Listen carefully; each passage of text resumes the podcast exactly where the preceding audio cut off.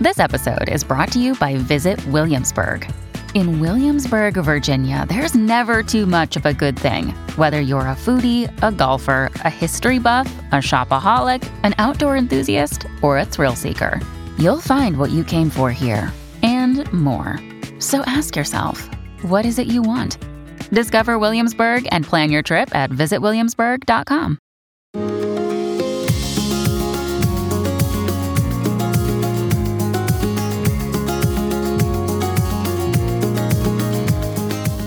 Hi, reader. I'm Cindy Burnett. Welcome to my award winning podcast, Thoughts from a Page, which is a member of the Evergreen Podcasts Network.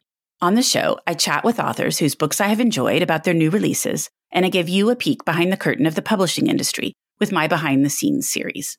With so many books coming out weekly, it can be hard to decide what to read, so I find the best ones and share them with you.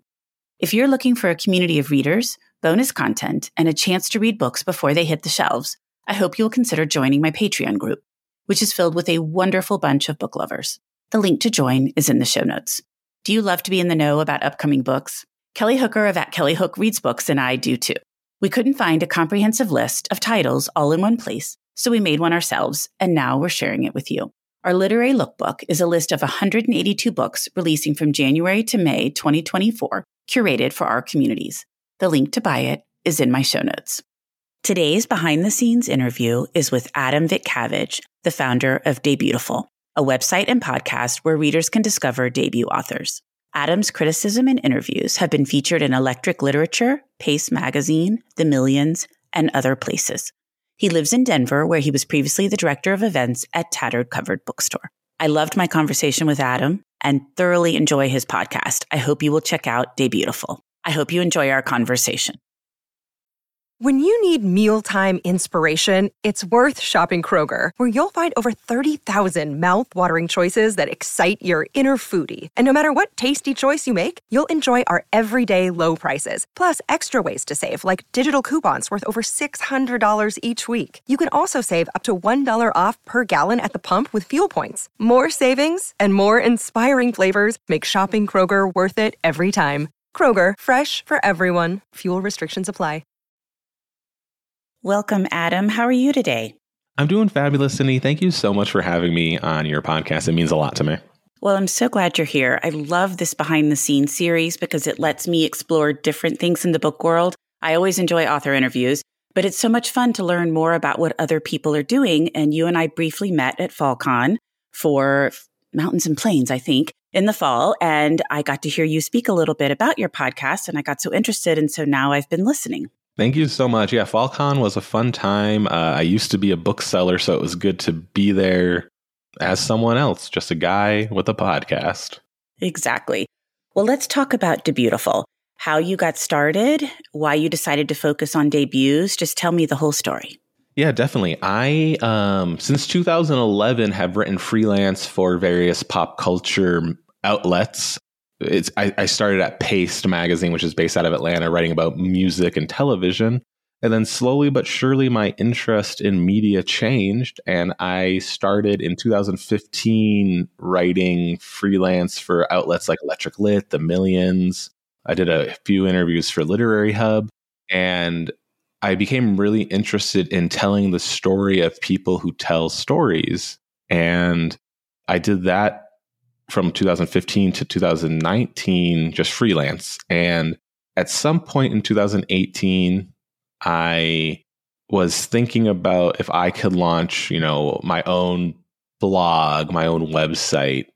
And Debutiful was born when I was working at the state government of Arizona in a gray cubicle and I was just doodling down ideas. And I knew I wanted to focus on debut authors because I feel at the time debuts weren't getting as much coverage as they are now. And then Debutiful was born in like December, and I launched it in January without much thought as a website, as a literary outlet where I can do book reviews and uh, interviews. And then a year later, someone, a few publicists told me, you should have a podcast. They're hotter now. And I said, I don't know how to do that, but I will launch one. And again, not much thought was put into it, meaning I just went for it without a lot of planning. Um, I, I, care a lot about Debutiful and, and everything I do, but it was all you should do this. Let's do this. And it all happened super fast. And then you realized how much work a podcast is. Mm-hmm. So I record on Zoom, which I know other podcasters use like Zencastr or other behind the scenes podcasting apps. I used I use Zoom because I like it to be as unprofessional as possible. We're just two people chatting like in a coffee shop. But when I started, Zoom wasn't even a thing. The pandemic hadn't happened. Like Zoom was there, but like I, there was like no way to easily record. I feel, especially for a person who had no clue what I was doing. um, but yeah, it, podcasting is hard. So I, I thank you, Cindy, for doing what you do and all the other podcasts out there that I do listen to because it's not just click record and play or click play and record. Uh, it's difficult. It is, and it's more time consuming than I expected it to be. I'm a pretty type A personality. So when I decided to launch the podcast, I did do a lot of research and realized, gosh, there's so much more involved stepwise. You know, like you yeah. said, you can't just hit record and start chatting. There's many components to it. But even then, I just didn't understand how much time it is. But I love it and it is a labor of love for me and I enjoy it. But I always tell people when they're talking about starting one, just realize there's a lot more involved than you realize up front. Yes, so much. And especially with book podcasts, it's a lot of reading, right? It's it's reading the book and then I don't know about you, but then I go back the week of or the day of and I read a random 15 pages in the book just to refamiliarize myself with it. So it's just a lot of that uh, reading a book takes hours. so that's an interesting way to do it. I always go back and pick the book back up and flip through it, but reading a random 15 or 20 pages is a good idea too because it just puts you right into the story. Yeah, and a lot of what Debutiful is is not about plot I don't think I talk about plot at all with authors or decisions. I talk about the process and a lot of like who the author is and what drives them. So that 15, maybe 10 pages, I can't say it's always 15, uh, is to just refamiliarize myself with the vibe and how I felt and trying to figure out how they felt writing it as opposed to like the plot or the actual writing. Makes sense. I kind of focus on all of it, but I know from listening to yours, you really do focus on why they decided to write the story and different anecdotes related to that and then their process of writing. Yeah, yeah, definitely. So you led me right into my next question, which was how do you decide who you're going to interview? Sure, that is a million dollar question.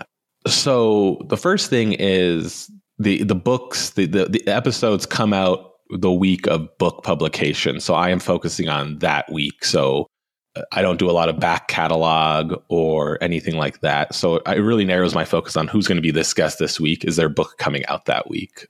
And it's just who, what book I liked best that week or which one I feel I could have a fun conversation with. Uh, not necessarily best conversation or best book, but most, most fun hang I had. My 2024 debut list is at this point in time, I'm looking at it right now as we talk, is over 150 titles that have been pitched to me or that are on my radar some other way. And I am booked through it's we're recording this in January. I know the podcast will come out a little later, but I'm I usually book four months at a time and I have a a sense of what titles that are exciting me. Uh, so I ramble to say whatever one makes me feel like I'll have a fun time. So you're usually reading pretty far ahead. Yeah, I'm currently reading like uh, May, June, July books right now. That's how I am. Mine is a little less organized than yours, but I'm the same way. Whatever books appeal to me for that pub week are the ones that I select. Now, every once in a while, there'll be three or four books coming out on the same date yeah. that I love, and I'm not limited to debuts. So I will spread them into the next week if there isn't something coming out that week. But yes, I just try to read ahead the books that really speak to me. I say, okay, yeah. And I just bring that up because I feel a lot of I try not to answer DMs like on social media anymore with pitches just because it's too overwhelming. But I just want if if you know debut authors are listening to this, Debutiful is tied to like publication cycles. Uh, I, uh, so if your book came out in 2023, I probably just don't have the time to read it anymore. Unfortunately, unless I do it during my vacation when I take time off from De- Debutiful coverage, which is twice a year in like late June and then the, the second half of December, I don't read debuts. But yeah. No, I get that because I'm the same way. Mine is tied to new releases. And so sometimes people pitch me a book from like 2020 and I'm like, oh, I'm so sorry, but yes. I'm really looking forward. So I totally get that. And it makes sense to explain it. Yeah. And you have two type of episodes. You have the standard episodes and then you have the first taste reading series. Do you want to talk a little bit about both and the difference? When the podcast version of Debutiful started, it was one interview a month. It was the the book I loved most that month. And it would come out during publication week. It didn't matter if it was the beginning of the month, the end of the month. It was just my favorite book of the month. And now it's slowly formed into two or three episodes that are interviews, uh, long form interviews that are 20 to 40 minutes that are just a good hang of us rambling and no real direction. And those I love. But then I started thinking, what if I can cover more debuts without having to talk so much? And then I started the first taste reading series, which ended up having a lot of talking, but the premise is it is a five ish minute reading of the author. So readers can get a first taste of what that debut book is all about. And this year, I'm not doing any questions. It's hello, what are you reading? Read it, and then you're out. So they're 10 minute episodes every Monday to kind of whet the appetite of of readers. I love both versions, and one is easier for me than the other because I don't have to talk. I get that. And you let the author choose the passage they want to read. At least it sounds like you do based on the ones I've listened to. Yeah, I let them I don't want to know what it is prior. I want to feel like I'm in the audience and them reading a private reading to me. You know, podcasts obviously work months in advance. So some days I'll hear like seven authors read to me and I'll just bank those and uh, release them as they come out. But the interviews I really love too because I mean, listeners, if you get a sense of me, I I feel like I'm Michael Scott where I start a sentence and I have no clue where I'm going half the time. And the, my interviews are like that. They're just like, let's hang out. I don't know what is going to happen, but I'm going to have a fun time with you. And those are always good hangs with uh, debut authors. Well, and I think it's interesting because you can ask a question and expect one answer, but sometimes it'll go in a totally different direction. And you finish the interview and you're like, we talked about so many things I never dreamt we would.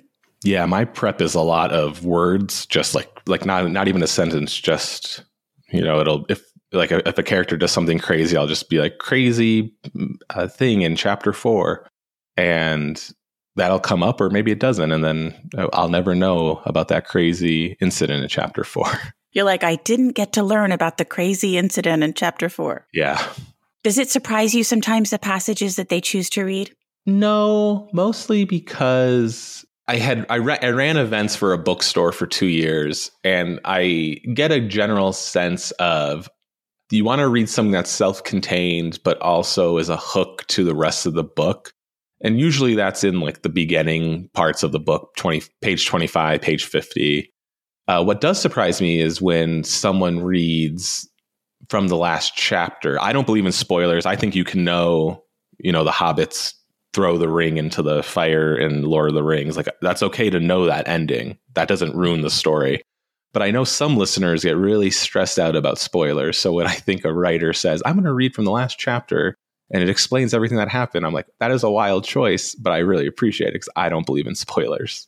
That's so interesting that you don't believe in spoilers. So you don't think it matters, even in a thriller, if somebody talks about the ending before people have had time to read it? I think if knowing the ending ruins a story, the story was written or filmed poorly. This is fascinating. Okay. Well. I always worry about spoilers because I don't want to know the ending. So that is really interesting to me. Yeah. Like I think Breaking Bad, I'm using TV shows as examples. So like your reader listeners don't get spoiled on books. But Breaking Bad, knowing that he gets caught at the end makes it a good story. And then it's like, how, how is he going to get into that situation? But if a spoiler ruins a story, then it's not rereadable, it's not rewatchable. So you basically wrote a spoiler and the rest the 200 pages prior to that were useless. That makes me think of the sixth sense for some reason because exactly. i do think it has a great ending but you can definitely rewatch it because you want to see everything that's building up to that moment. Yeah and, and like i'm not i don't want to be harsh on like twist endings. They're great but if the twist ending ruins the experience that led up to it I, I what was the point of the twist ending you know? I don't know. Oh no i love that. I always enjoy hearing people with different ideas than I've been thinking about because it makes me go in a different direction the next time I'm reading a book. Yeah, and and a lot of it, I think a lot of it is because I read books that are quote unquote plotless. It's more about the character and the hang and and the destination, and there is no real plot. So I don't think about spoilers in a way. Like it doesn't matter if you know this guy breaks up with his girlfriend or boyfriend halfway through the book. That's like that's the story, you know. To me, it's not like a plot point, it is the story. That's a great point because I did notice that when I was going through your debuts that you don't do many mystery thrillers. No, a lot of it's literary fiction or creative nonfiction or, or memoirs or essays. Yeah not a lot of mystery thriller or sci-fi, which are things I do read, but I don't connect with them on a personal level as much as other people do. And, you know, part of a podcast, I'm sure like you want to, like we already said, we want to talk to who interests us the most. Absolutely. You want to focus on those those books or those people that are interesting to you because that makes a much better interview. Yeah. Uh, I want to feel a lot like like we could be friends after. Not that we have to be friends, but like the people I'm talking, it's like a first date a lot of times. It's like, tell me about your schooling. How did that go? Exactly. And you said you worked at a bookstore. Where did you work? Uh, so, I mean, I worked in bookstores my entire life almost. I was a Barnes and Noble person in high school and college. And then I worked at Changing Hands in Phoenix while I was working at the government. And they were really influential. Um, in when Debutiful was starting, I worked there one or two days a week, but they were really influential in, oh, let me make sure you're connected with this publicist and let me make sure we reshare your interview. And it was super good. Uh, their, their owner is one of their owners is named Cindy. Their book buyer at the time, Michelle, was really influential. And one of their still workers, Emmy, like the three of them were really helpful in getting Debutiful off the ground and just supporting it. But then I worked at Tattered Cover Bookstore, for two years, uh, 2021 and 2022, uh, running their events, which it was like right after the pandemic. So book events were half Zoom, half in person. People weren't attending because uh, there was a COVID spike. It was a stressful time, but it was a fun time. I learned a lot. And that was when I got to connect with a lot of non debut authors, right? Because, you know, more than debut authors go on book tour. Right. And often the debut authors don't go on as large a tour since they are debuts. Yeah. Yeah. If, if basically, if you're not going to throw a birthday party in that city, you as a debut author probably won't be going there, being sent there by your publisher. I worked at Murder by the Book here in Houston for a while. Mm-hmm, mm-hmm. And I just love working at bookstores. That's the only one I've worked at, but it was just such a delightful job. And the author interviews and author events were always my very favorite part. Yeah, I think I know like not every bookstore can do events because you know they're a small space and they're focused just on sales and maybe community events. But the bookstores that can do events, you know, the bigger ones, the ones that have more space, I mean, not bigger status or anything, but those are the lifeblood for bookstores. I think it's one thing to walk into a bookstore and, and see books on shelves, but to be able to connect with the person who wrote it is so vital and such a magical moment. Seeing people come in and and ask questions to an author that is the most exciting thing to me in the world. I love live events. They're so fabulous. They are. And i always learned so many things that i didn't know from other people's questions. Mm-hmm.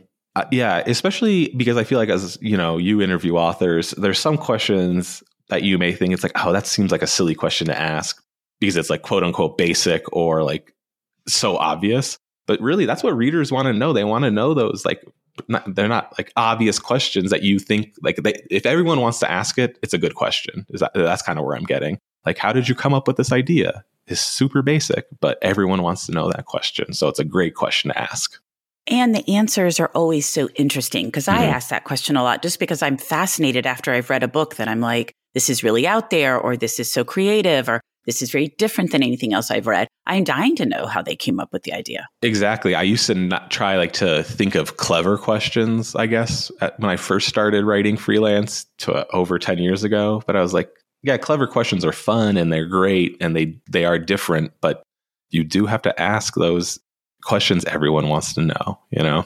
Yes, because the answers are interesting and everybody does want to know. Yeah, the answers are always interesting because you you think like, "Oh, I'm sure you thought of this book because X, Y, or Z. And they're like, nope, that was, that just happens to be what everyone assumes. And it's actually really different. And every answer is different. And that's what I love too. Like some people start with a scene that just came to them, or some mm-hmm. people encountered something and they're basing the story on that, or there's a million different reasons, kind of like writing processes. there are so many different writing processes. And those are the two things that I, I think I have learned the most from doing the podcast is how many different answers I get. And I love that.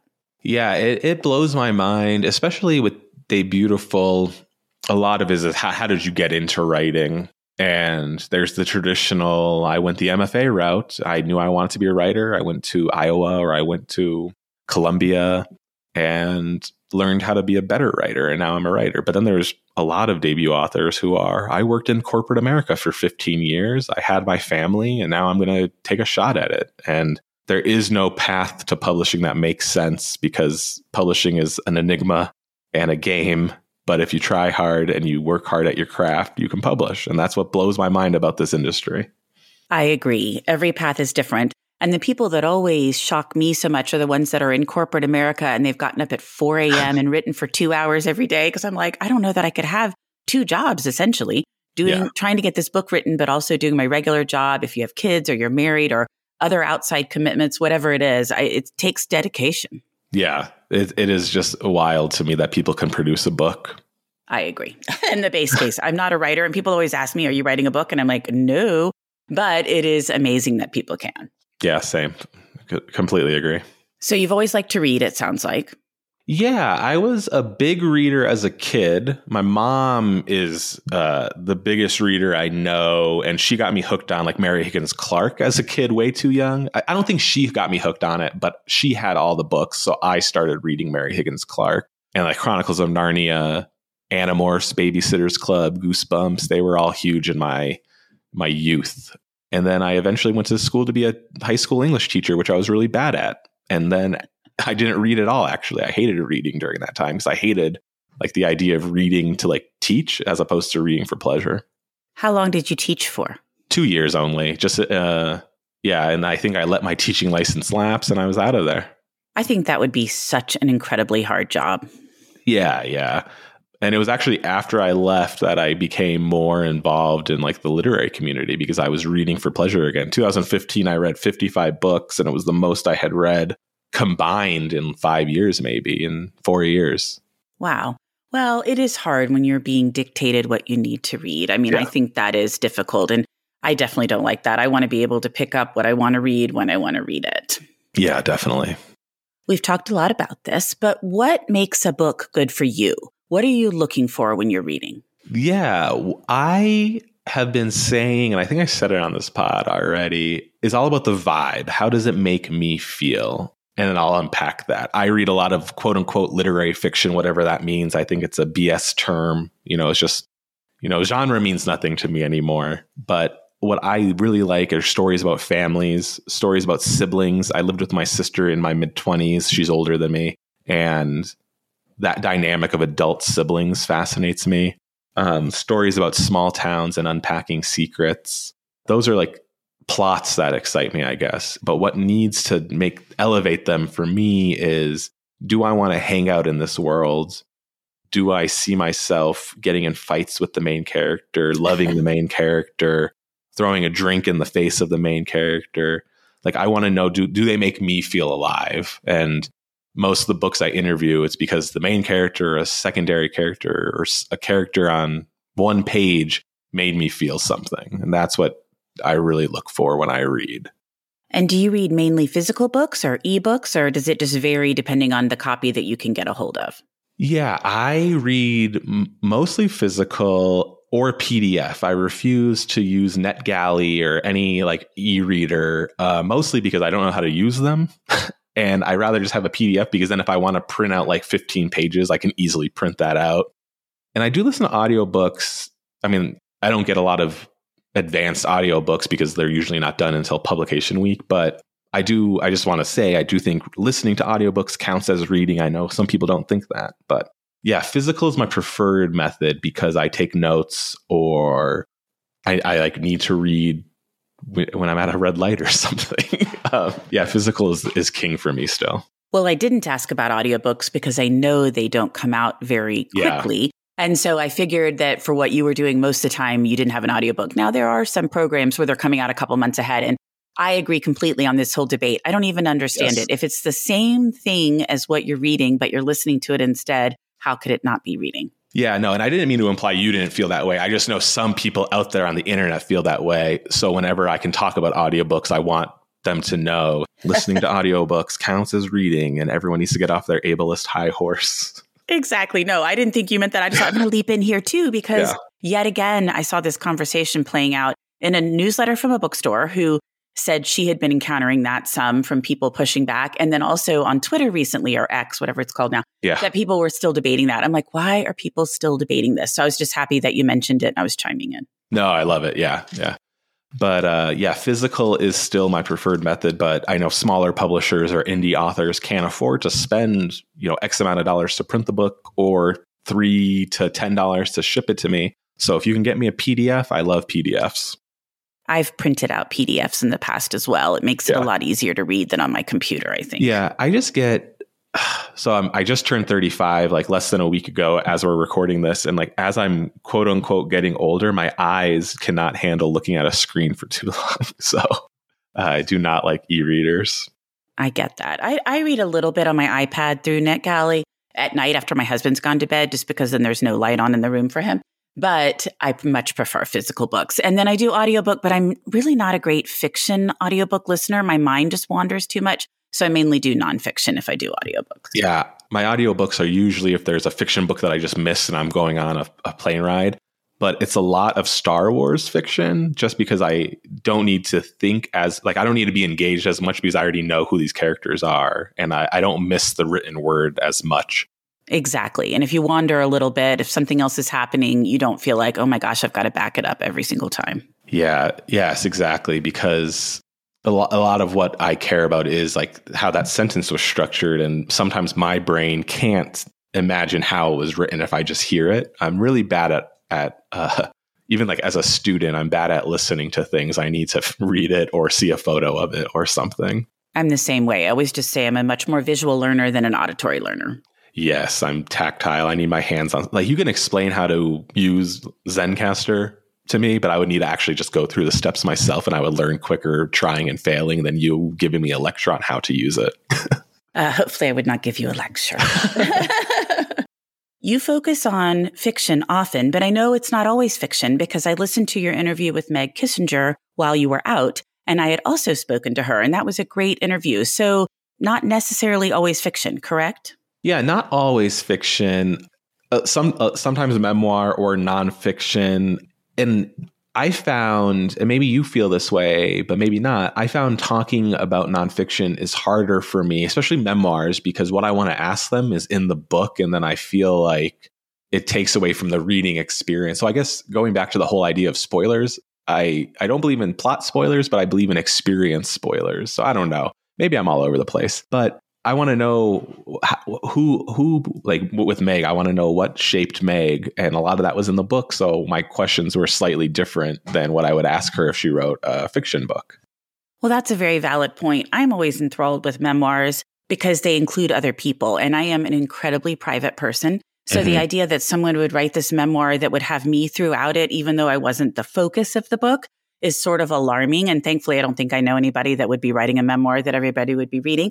But I always am like, okay, so did you ask everybody? Were they okay with their portrayal? Like, those are the questions that fascinate me with memoirs. Yeah. And those are what I usually ask is how did the crafting of the memoir come about as opposed to their life questions? I was just talking to an author who I interviewed for a memoir that they had written and then we were I, we were just like talking on social media and I said, yeah, sorry, like my questions were like so bad. I don't know how to talk about memoirs or nonfiction.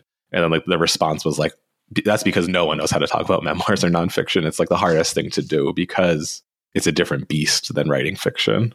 Well, and I think it very much depends on the book too. Yeah.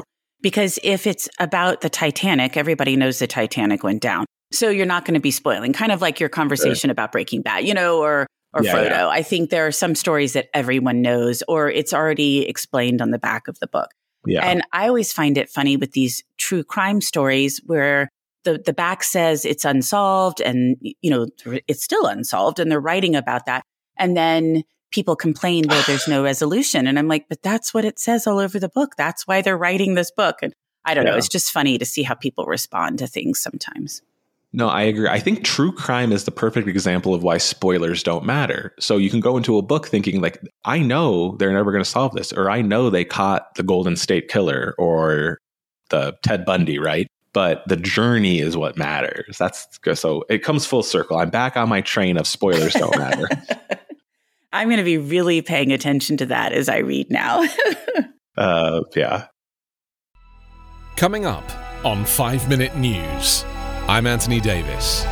You might think it's partisan because maybe it's critical of one side or the other, but it's not. It's just the truth. And I think that's also something that's kind of unusual for Americans listening to the radio or to podcasts because the news landscape in the States has been so partisan for so many decades. So, five minute news is verified, truthful, independent, unbiased, and essential world news daily.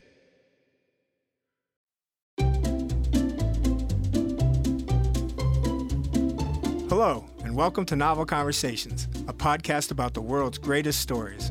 I'm your host, Frank Lavallo, and for each episode of Novel Conversations, I talk to two readers about one book. And together, we summarize the story for you. We introduce you to the characters, we tell you what happens to them, and we read from the book along the way. So if you love hearing a good story, you're in the right place. Our ninth season is coming this fall. Tune in to hear from some of the all time great authors Charles Dickens, Jules Verne, F. Scott Fitzgerald, and more. Subscribe to Novel Conversations wherever you listen to podcasts.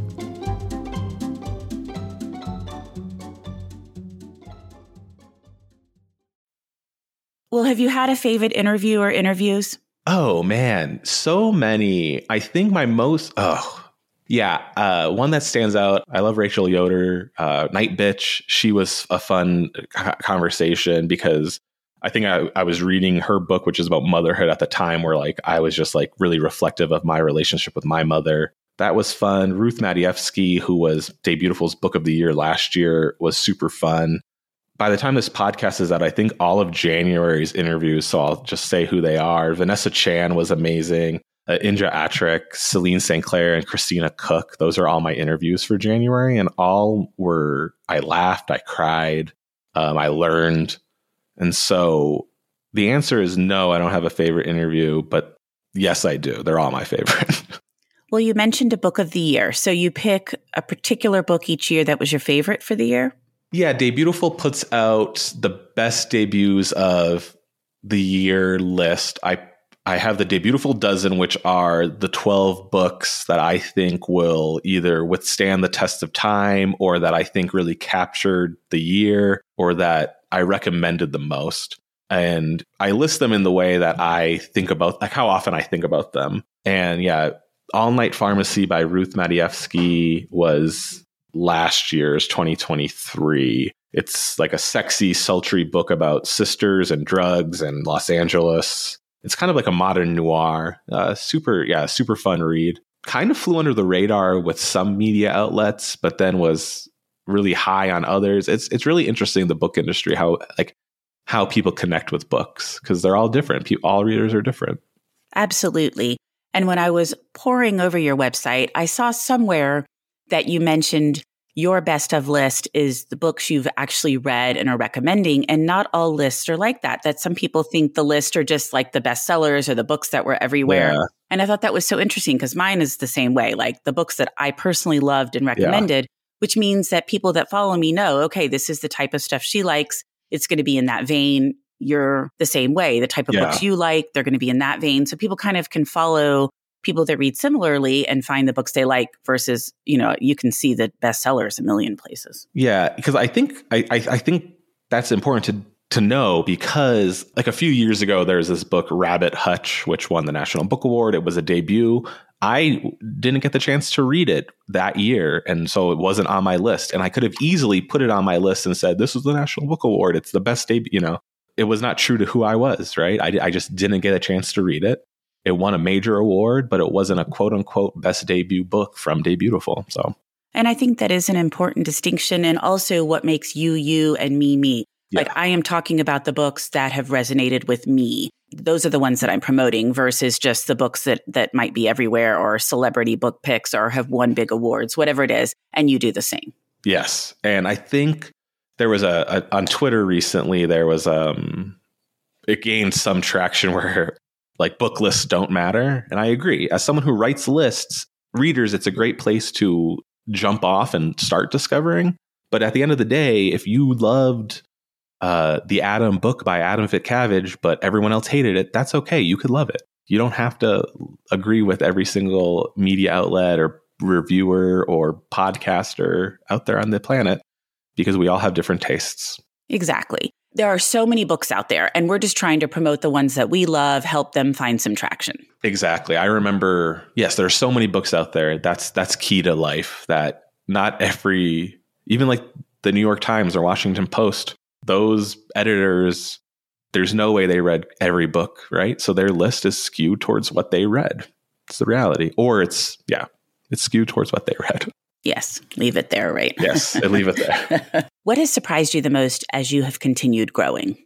I just talked to Temim Fruchter, who wrote City of Laughter, and she's a guest on uh, the first taste reading series in January. And she said, I have been following you for X amount of years, blah, blah, blah. So, what fascinates me is seeing these writers who didn't have a book deal, didn't publish yet, and they were discovering other debuts via Debutiful, and now they are a guest.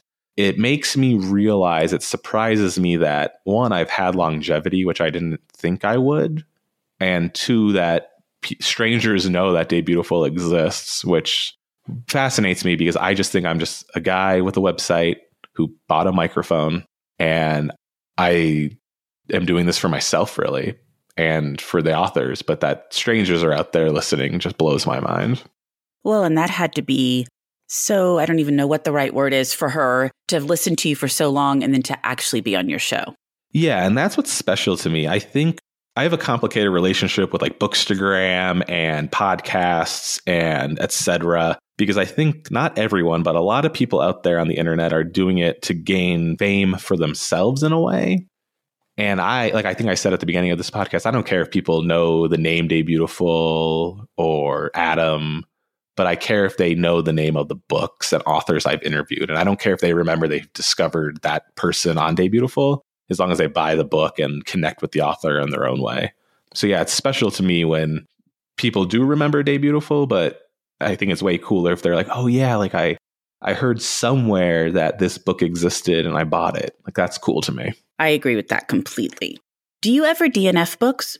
Oh yeah, I don't. I'm not wasting my time. I read every book that's sent to me. I my, people can send me books if they want. Everybody can do it. Uh, emails. If I get a PDF link or a physical copy, I read 20 pages of every book, and if it's not for me, it doesn't get covered on Debutiful, and I do not finish it. But I do read way too much. Well, we just talked a little bit about this before. You mentioned your website, but where can people find you? I wanted to make sure that they knew where to look for you. Yeah, Debutiful is debutiful.net. Someone owns the .com, which blows my mind. And uh, so debutiful.net. I'm on social media, mostly Twitter and Instagram at Debutiful.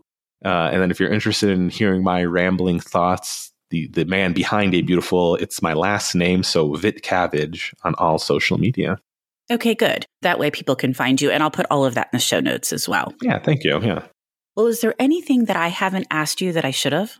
No, I think I rambled so much, and your your audience is probably like, "Who is this guy? I can't believe he's a professional interviewer." I guess what I want people to know is my favorite food on the planet is ramen, and if you're ever in Denver, to check out this restaurant called Uncle Ramen. It's the best ramen I've ever had on the planet. It has nothing to do with books, but I want everyone to know ramen is king.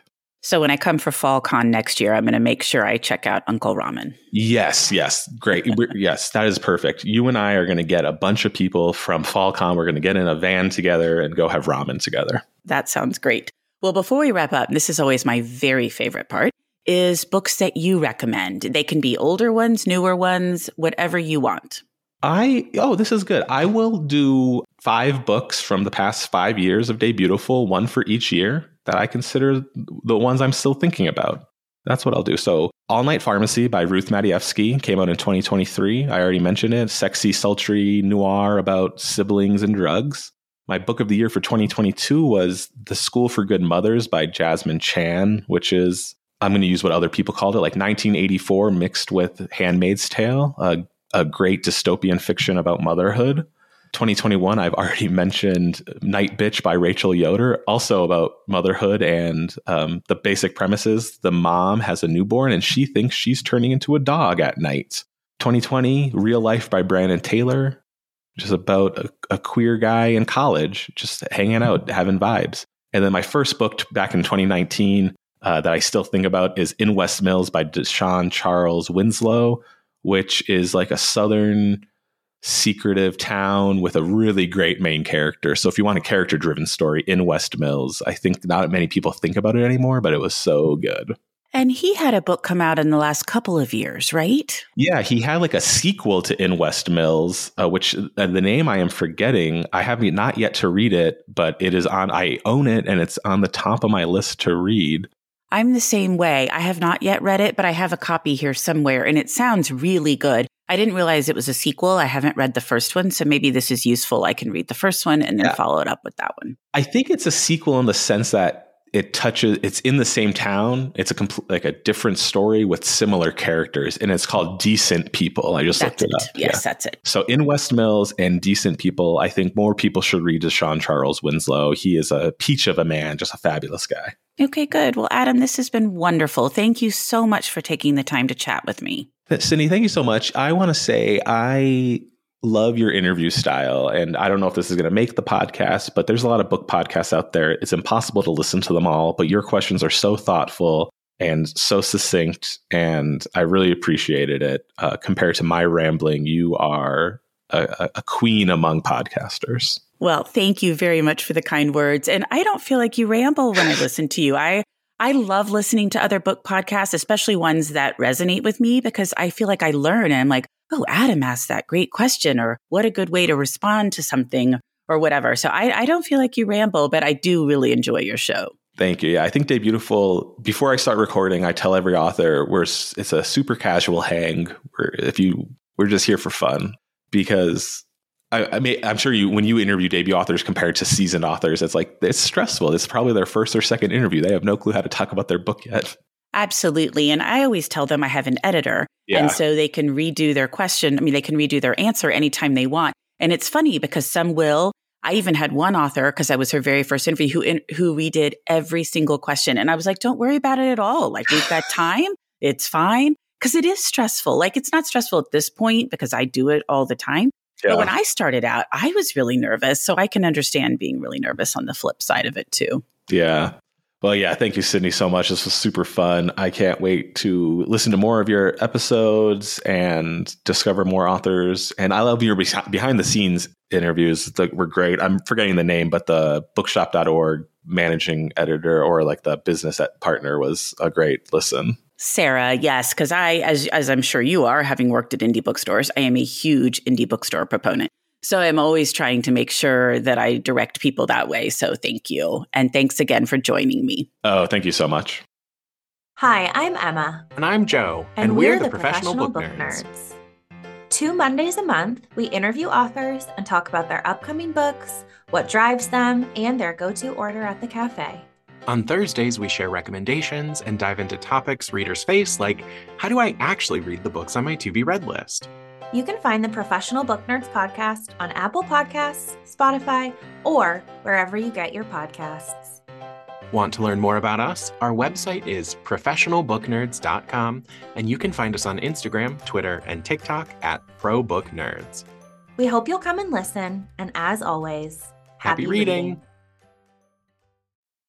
Don't you know that you're a grown up? I'm a grown up. Me too. Yep, me too. But you know, these days being a grown up can really suck. Luckily, we're grown ups who grew up in the coolest generation. We had video arcades and also some of the best TV and movies ever made. We lived the origin of awesome consumer electronics. The list goes on and on. Yep, Generation X. Exactly. And we're Gen X grown up. Every week, the Gen X Grown Up podcast explores media, tech, toys, games, and more from both yesterday and today. Through the eyes of Generation Xers who absolutely love that stuff. You can find us on iTunes or wherever you get your podcasts. Or find us on our website, genxgrownup.com. life sucks as a grown up. All right, you think that was good enough? I, I hope so, man. I'm tired. Who listens to a promo on a podcast and then goes and listens to a different podcast? Right. I, I, I've never done it. no. Right. Thank you so much for listening to my podcast. I would love to connect with you on Instagram or Facebook, where you can find me at Thoughts from a Page. If you enjoy the show, please consider joining my Patreon group to access bonus content and support the podcast. If you have a moment to rate the show or subscribe to it wherever you listen to your podcasts, I would really appreciate it. It makes a big difference. And please tell all of your friends about Thoughts from a Page. Word of mouth does wonders to help the show grow. I hope you'll tune in next time.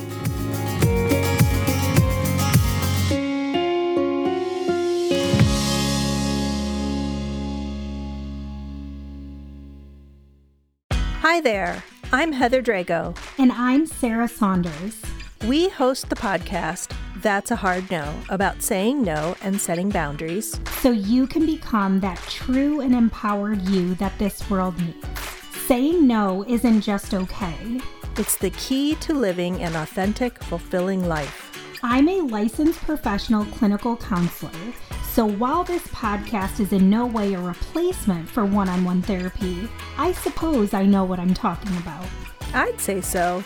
We talk about learning to say no and set healthy boundaries and how it impacts mental health, physical health, relationships, parenthood, and more. Subscribe wherever you get your podcasts and visit our website, hardnopodcast.com. We're here to help you find your no and say it unapologetically. That's a hard no.